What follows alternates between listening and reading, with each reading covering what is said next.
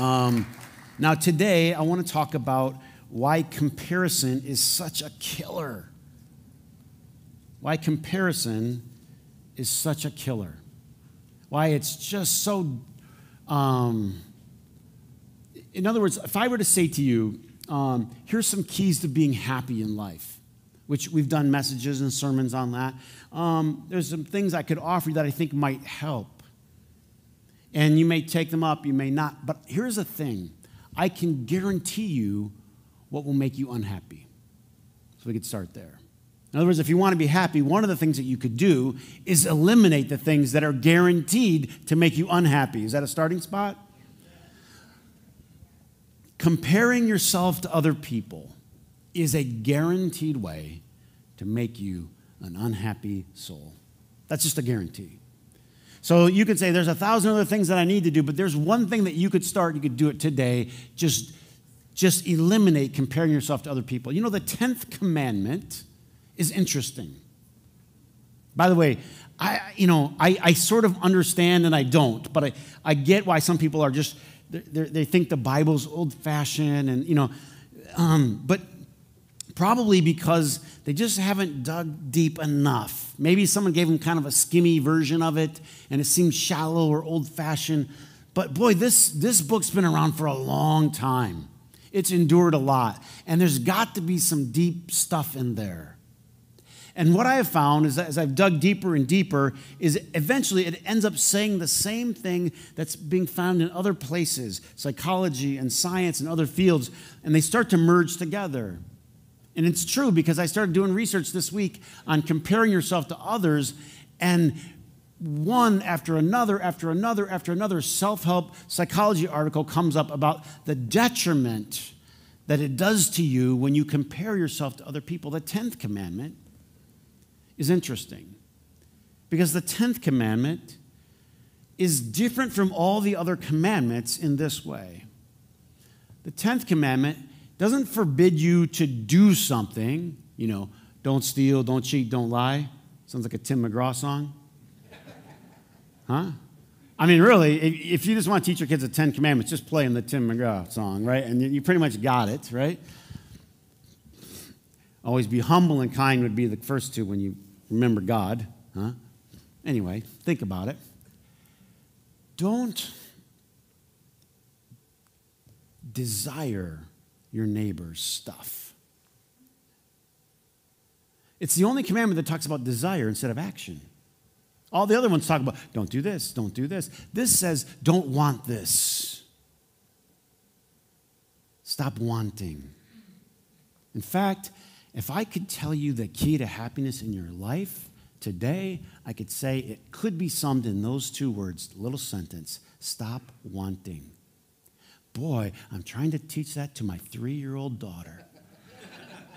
Stop wanting all the time. If I'm down, I want to get up. If I'm up, I want to get let down. If I'm eating this, I want to eat that. I always want something else. What's the saying? The grass always looks what? Looks why that why is that saying exactly fit with the 10th commandment? Because the truth always gets, it's always found everywhere. The grass is not always greener over there. Sometimes it looks greener. Don't look at your neighbor's stuff. Don't, don't, don't pay attention to his donkey. Huh? Anybody drive their donkey to church today? No. So what are you paying attention to? Your neighbor's what? Automobile. Now, uh, marketers know this. Marketers, first thing you do when you go to marketing, if you go to marketing school, is you read the Ten Commandments and you focus on number 10. Because you say, if God knew this was our human tendency, then if you want to make money, go right to human nature. They're going to want their neighbor's stuff. So, how do you sell them stuff? Put your neighbor on TV with long flowing hair and the top down. Huh? How many know you're never going to look that good in Michigan anyway? They're always going on, right? Route 1, right? And on the California coast and the suns. And the, I mean, come on, does the sun ever shine here? I mean, the thing is, it, they put this comparison up there and you look and you think, that's it. That's what I need. It's just that. And we buy it. You say, oh, I don't buy it. I don't believe in that stuff. You do buy it. You, you, uh, fool yourself all you want. Because they wouldn't keep spending money every year about this time. They start talking about how much Super Bowl ads go for. Are, you awake? Every year at this time, they start talking about here's what the Super Bowl ads cost. For 30 seconds, this company is going to spend this amount of millions and millions of dollars because it doesn't work.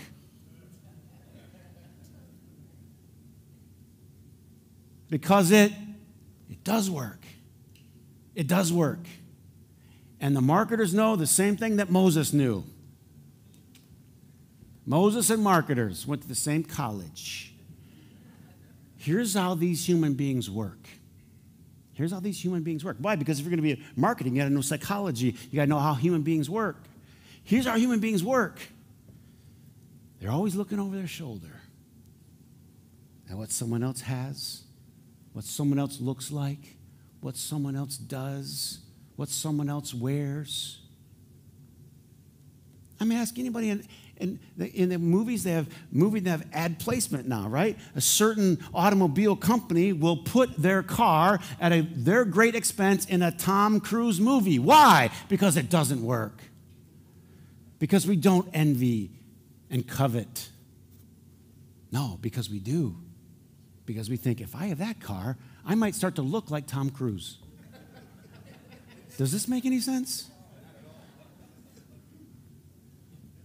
But it's human nature. So the first thing we could do is just be honest with ourselves because we don't do ourselves any favor by pretending we don't daily break the 10th commandment. I got bad news for some of you because some of you think you're sin free. You're screwed. I mean, you are. You daily, and I, all right, so, so you don't feel mad at me, daily break the 10th commandment. You don't even realize that, of course, because it's internal. Man, I want that. Oh. Mm. Now, nothing wrong with wanting other stuff, but here's the thing. When you start to want things that other people have, you want them because they have them, and you don't realize sometimes that that's the reason that you do want it. Take two toddlers in a room, there's a thousand toys. I know this, I have a toddler. There's a thousand toys. Does anybody know where this story is going? I don't need to tell this story. I don't need to tell this story, but I'm going to tell it anyway. And if there's two toddlers and one of them grabs one toy, what toy does the other one want? The 999 toys that are scattered all over? No, I want the one. Why does she want it? Because it's better toy. No, that's not why. I want that toy because what? You seem to be having fun over there playing with that toy. We are all a bunch of toddlers. The sooner we admit it, the better. Hmm? How many, how many got potty trained in here? At least we're getting somewhere. Like, good. We're just, that, this is us. And we want it because they're having and they seem to be having so much fun.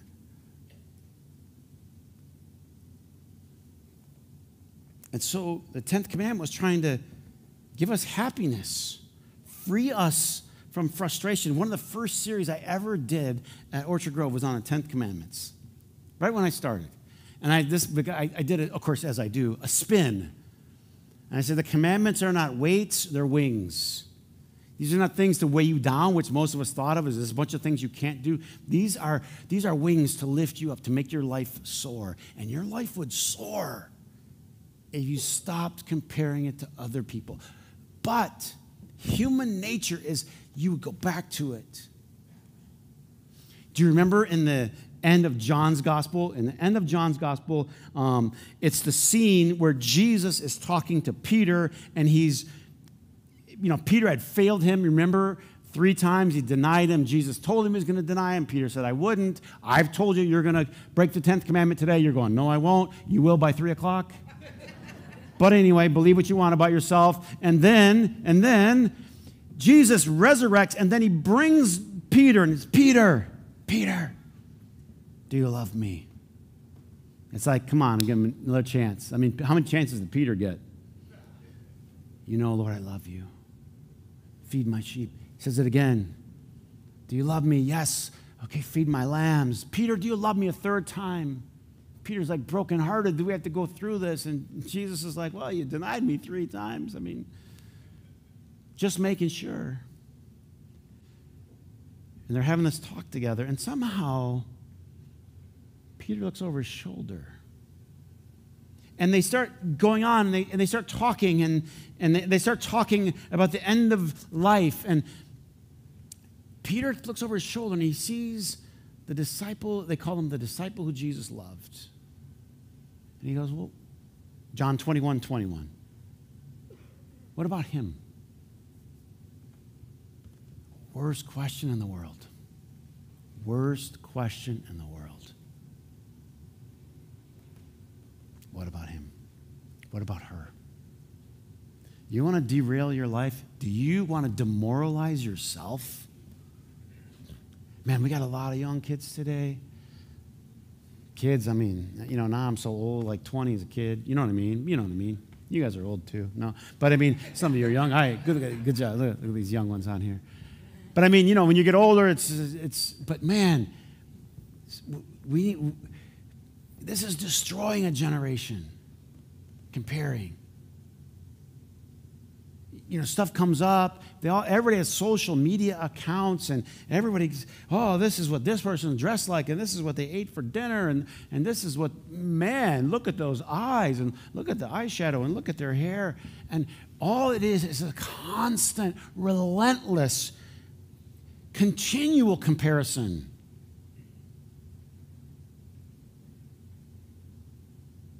See, the thing is, people have the wrong idea about God, and they have the wrong idea about the commandments. Because the idea that they get is that if you do one of these wrong, God's going to be really mad at you, and now you got yet another problem on your hands. Completely misunderstanding it. This is a path of freedom for your life. This is a path of health and wholeness and happiness. This has got to be laid out in front of you to say, if you want to walk on this path, you can be free and you can be fulfilled. And if you stop worrying about what your neighbor has, God made you unique. This is what we're focusing on. And so if you're unique, your calling is unique, your interests are unique. the comparisons are endless. Why? Because there's an endless number of people to compare yourself to. First of all, start there. I mean, just as soon as you're like, man, you know, look at this, look at this person, you start to compare yourself to them. We all do it. That's just one person. I was, I was listening to somebody talk about how a lady, and, and she would, like, like for me, here, here's how I would, here's how I break this commandment all the time. Guys that have cool garages. Like, I don't have a cool garage. I have a gaudy garage. Does anybody identify with me? But do you ever drive by a guy with a cool garage and like, man, that's what a real man does with his garage? Does anybody know what I'm talking about? It's like it lifts up cars and there's just, you know, cool signs everywhere and neon and it's pristine. You can eat off the floor. Don't eat off my garage floor. I'll just give you a heads up before you come over. But you, you, you start to see other people. I was reading this lady was talking about she, she goes to this wedding. This is so human nature. She goes to this wedding, and it's at, at the reception. I'm getting it uh, close enough. Um, maybe some of the details are a little bit off. But she goes to the reception, and you know how like parents will sometimes do creative things, and she goes, the thing was decorated with every little piece of artwork that little Johnny brought home or little Susie brought home when, when, when she was a kid. So every little thing, you know, Charlie always brings something from church. She'll bring something home, what she worked on, and from school, a little picture. And, uh, and the whole place was decorated with every, she saved every single piece. So what did the mom do who's visiting this wedding? Was she just so happy for her friend and her brilliance and her creativity? No. What did she do? Immediately started to feel guilt. right? I should do that for my daughter. I should do that for my son. And every time a little piece of paper came home, she wanted to throw it away, but she had guilt. Huh? I'm not a good mom because I'm not doing what? What now? Is this, is this human nature? You see something that someone else does. They have this unbelievable creativity, this unbelievable gift, and you go, oh, this is how I should do it. Charlie brings things home, straight to the trash. No, I mean, I put them on the fridge. No. That's not true. That's not true. They go on the fridge for a week. and They go on the fridge for a week. Uh, there will be no such things at her wedding day. I can guarantee you that. Endless categories of people. That can, so it's not just, but then you compare, well, the, what kind of body do they have? How much money do they have? By the way, let me just say this because I think this needs to be said. You know, the comparing, when you think someone's happy because it looks like they have money, first of all, looks and having are usually very different things.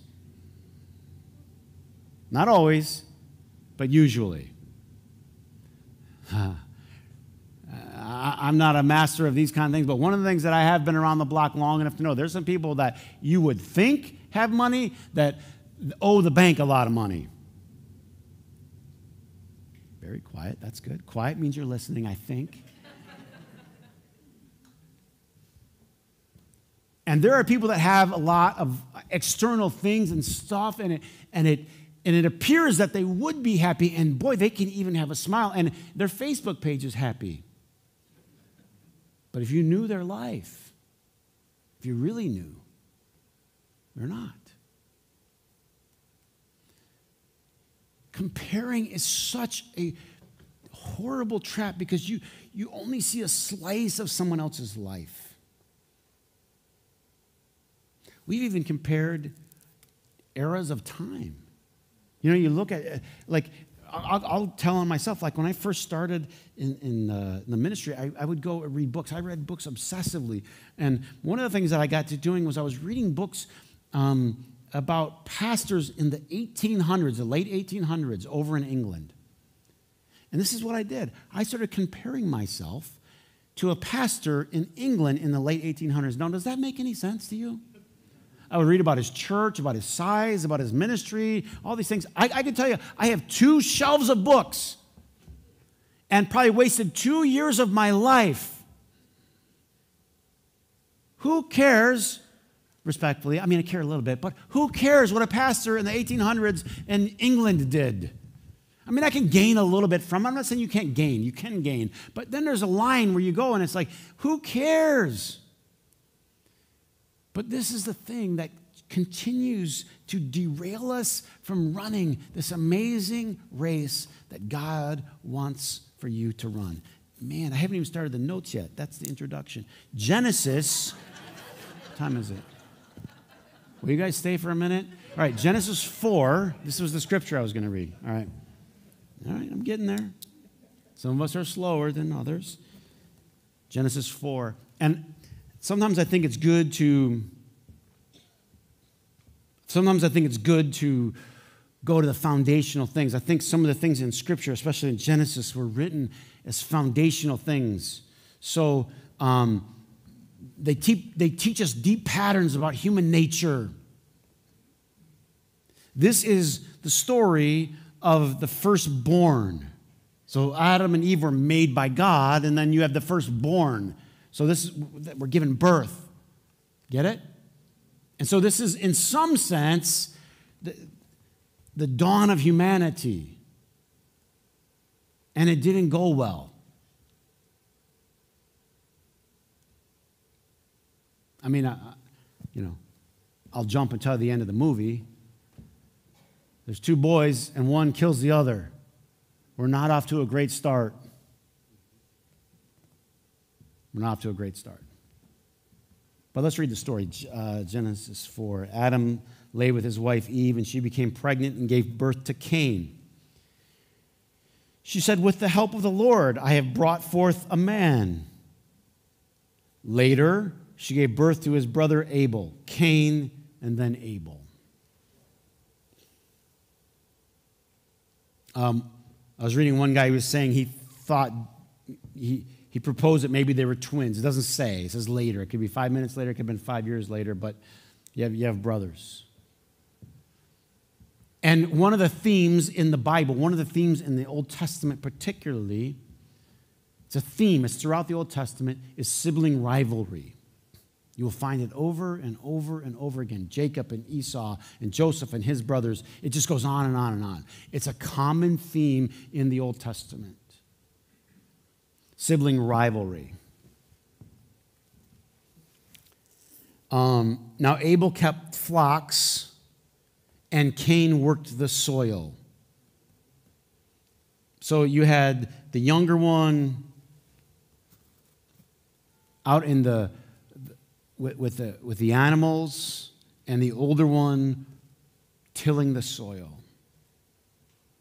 In the course of time, Cain brought some of the fruits of the soil as an offering to the Lord. So he, he took some of his stuff from the garden and he brings it as an offering. Period. Doesn't say anything else about it. Then it says, But Abel brought fat portions from some of the firstborn of his flock. So then Abel um, brings in some of the animals, a fat portion. And it says that the Lord looked with favor on Abel and his offering. Um, he looked on it with respect, is another way, or um, he had respect for his offering. But on Cain and his offering, he did not look with favor.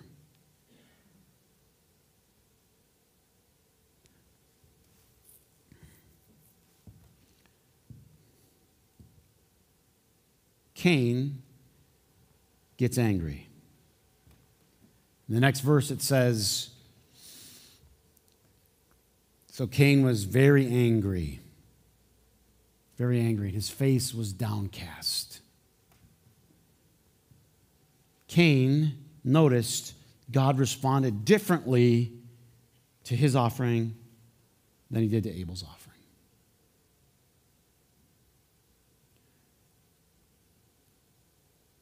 If we use God in the bigger sense of Sometimes life responds well to you. Sometimes life does not respond well to your efforts. Is this true? Anybody here ever work really, really hard and get very little out of it? Very little to show for it? You work, you sacrifice. This is what an offering is. You sacrifice, and somehow your neighbor got ahead, or your, your buddy across the hall got the bonus, and you got the back room. And the first thing that happens is you get angry just for grins, anyone here ever been angry? Let's see how much pretending you, how much pretending you guys want to play today. And a lot of times, the things that get us angry, or we feel like we got cheated somehow. Somehow we got wronged. That too is really about comparing. You're comparing. Why did this guy get a why did this guy get an attaboy? And I got nothing. Why? Doesn't seem right. That's not fair. But here's the thing God responds to him and he says, The, the Lord said to Cain, Why are you angry? Why is your face downcast? Your face downcast. Moping started then. Anybody have a problem with your kids moping? It's hard to explain them, but you're like, but I'm not doing anything wrong. Yeah, but you're moping and I don't like it. I'm done. I'm not. I'm not coming. That was the last. But you're moping, and I don't like it. I don't like that face. I don't like that face. You're trying to do something with that face. We don't. I don't like that. He's uh, pouting. He's pouting. Why are you acting like that? You know. And then he says, if you do what is right, you. In other words, what does this have to do with your brother? There's a good question. This has nothing to do with him. You know, one of the greatest things that would help us in life is if we stop comparing ourselves to other people and just worry about ourselves And sometimes it is true that we aren't doing our best. Sometimes that's true. Sometimes we aren't giving our best. Sometimes we are not being our best. Now, there's a best in you, and that's what we're trying to pull out. Really, that's all I do every Sunday morning. I just got a chisel here, and I'm just trying to whack a few stones off of you. Someone said to Michelangelo one time, like, what are you doing whacking at that stone? He said, I'm trying to free an angel. That's what I'm trying to do.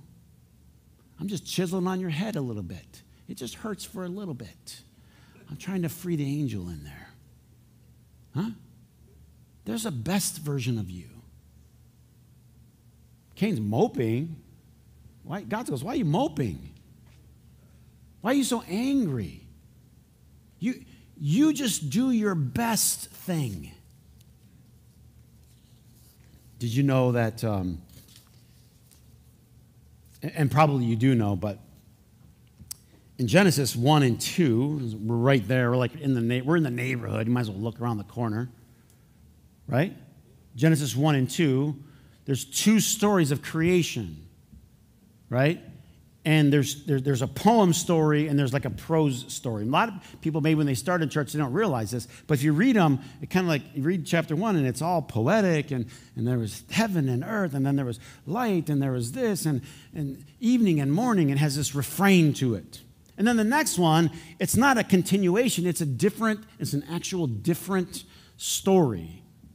So the creation by poem, and we'll call it the creation by prose. And unfortunately, a lot of the headings don't lay it out that way so it's easy to understand. And one person said, you know, uh, um, the other thing that it does is it compares one kind of Adam with the other kind of Adam. A guy named David Brooks wrote about this. I thought it was brilliant. He said, There's the, there's the resume Adam and the eulogy Adam. Think about that. You know, the resume you, hey. By the way, by the way, I mean I know all kinds of people. I've got friends, and they talk about, hey, if you ever need help writing a resume, not to me, but to other people. I'm like, I've never read a resume that made any sense to me. I mean, no, honest to God, like I have like a BS meter and it just goes peg to the right every time I read one. I, no, honest, I'm not, I'm, I'm not trying to say that for effect. I mean, I'm honestly like, no one believes this, do they? Honest to God. And then people tell you, oh, I'm going to say this and this. And dear God, I mean, if you ever did recruiting, like, how would you, how would you not vomit constantly? Because the barf bags all over your desk. I mean, this is ridiculous stuff people write. This is a resume. And the language. Ugh.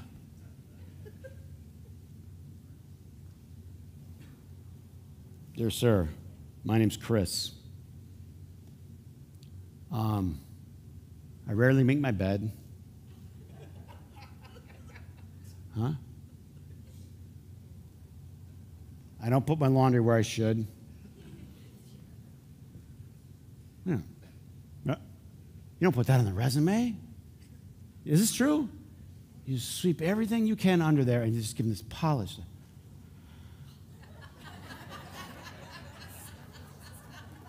Can you do your chin a little bit to the?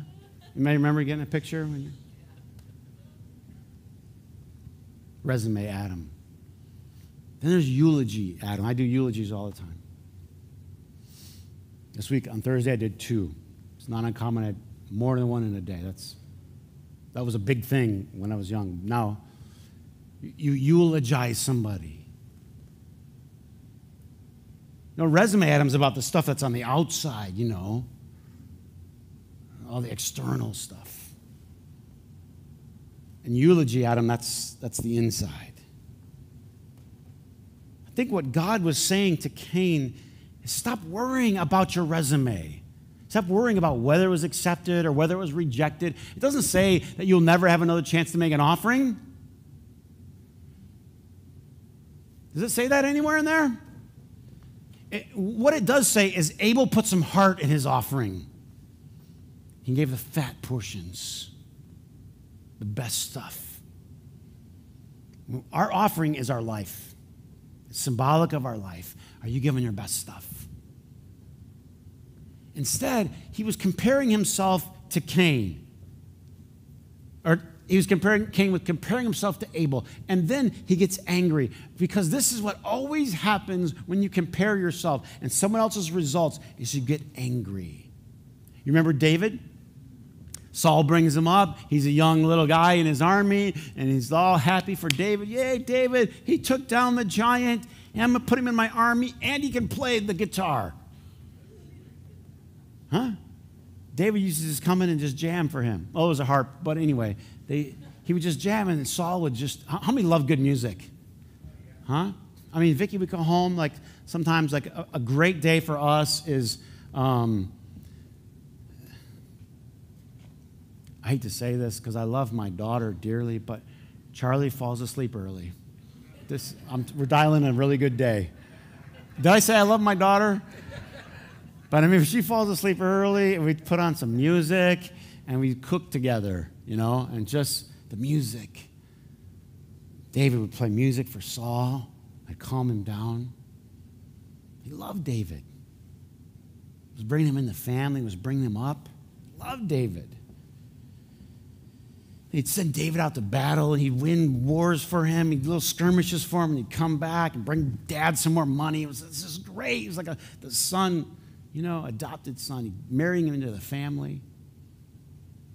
And one day when they're coming back into town, they, the, the village people just started singing a song, like a spontaneous chant.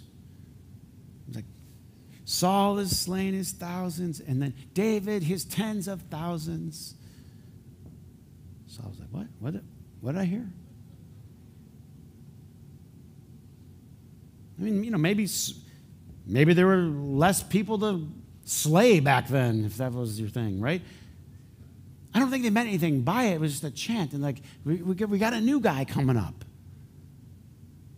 And Saul, instead of running his race and staying in his lane, it says from that point on, this is what the scripture says, he had a jealous eye on David He couldn't stand it.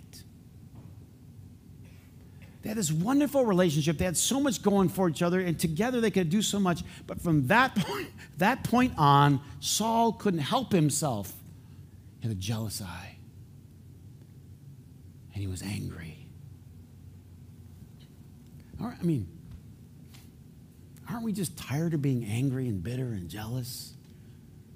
It's just like, man, this, I heard Kevin Hart. I love Kevin Hart. He makes me laugh anyway. But he was like, man, I ain't got time for that.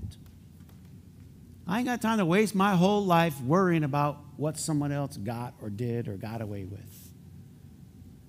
Because bitterness will take you all the way down.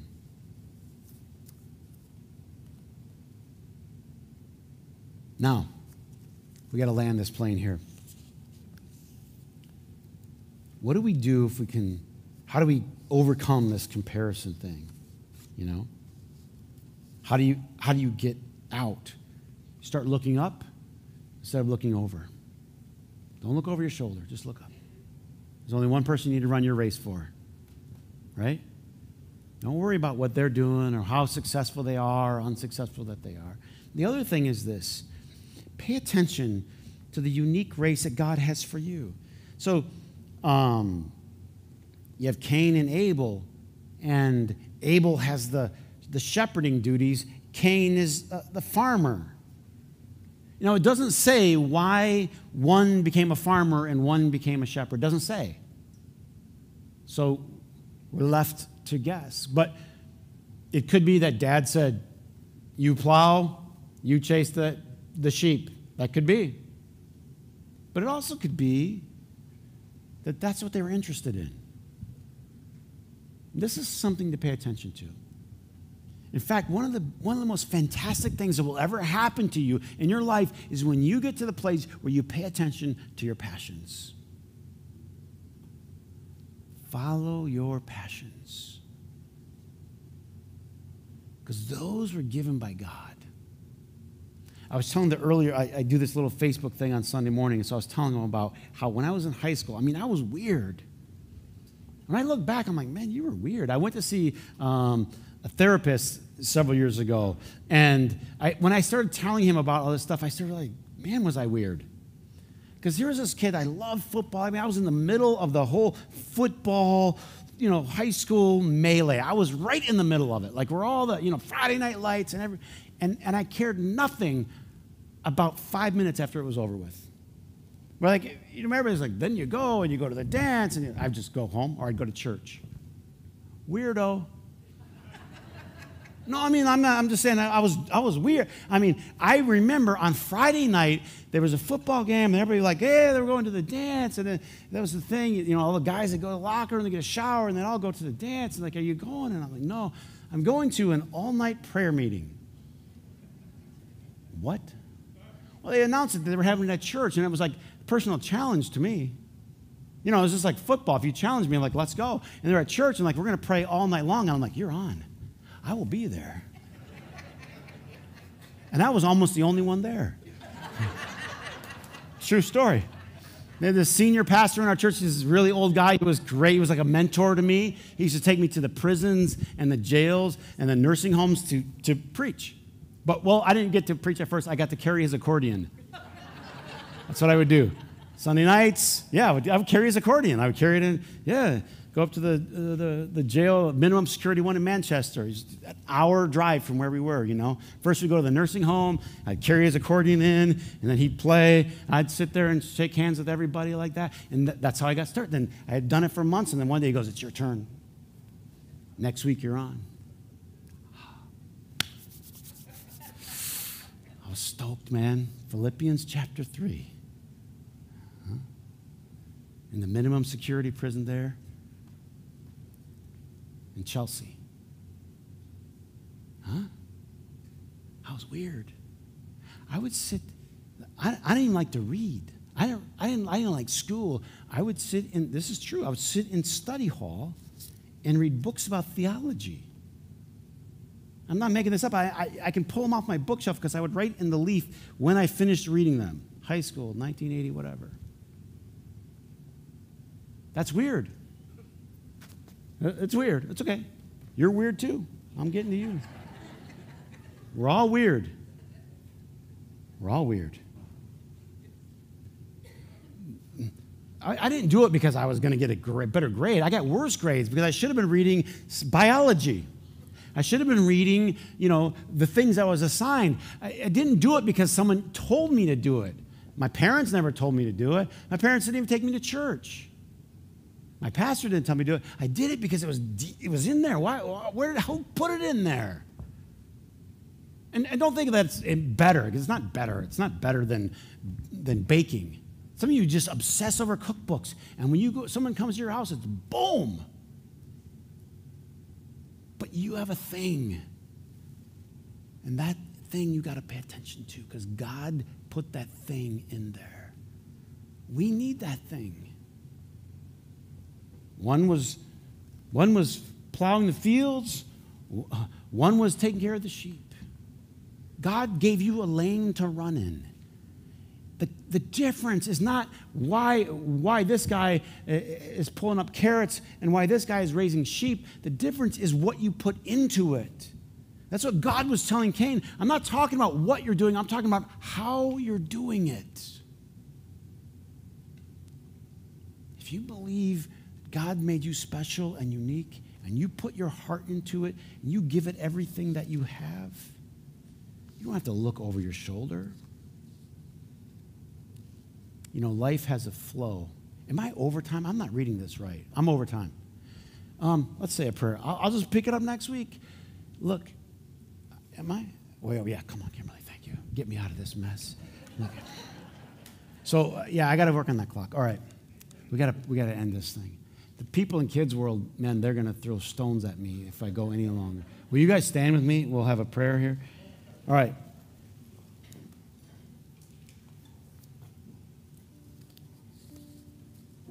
You got a good lane. God put some good stuff in you. We'll, we'll pick it up next week. We'll talk about it. But lean into that. Stop worrying that you're not the farmer or you're not the shepherd. You're you. hey, you has only been tried once. Think about that. There's only been one you. It's a flat out experiment. How are you going to do you? That's what you're responsible for. Not that you aren't plowing fields or that you aren't raising sheep. What you're responsible for is how you're doing what you're doing. And pay attention to that stuff that's in here. Dear God, we thank you for your love for us. Thank you for making each one of us unique and special. God, give us the courage to walk away from comparison. Give us the guts to become the best version of ourselves.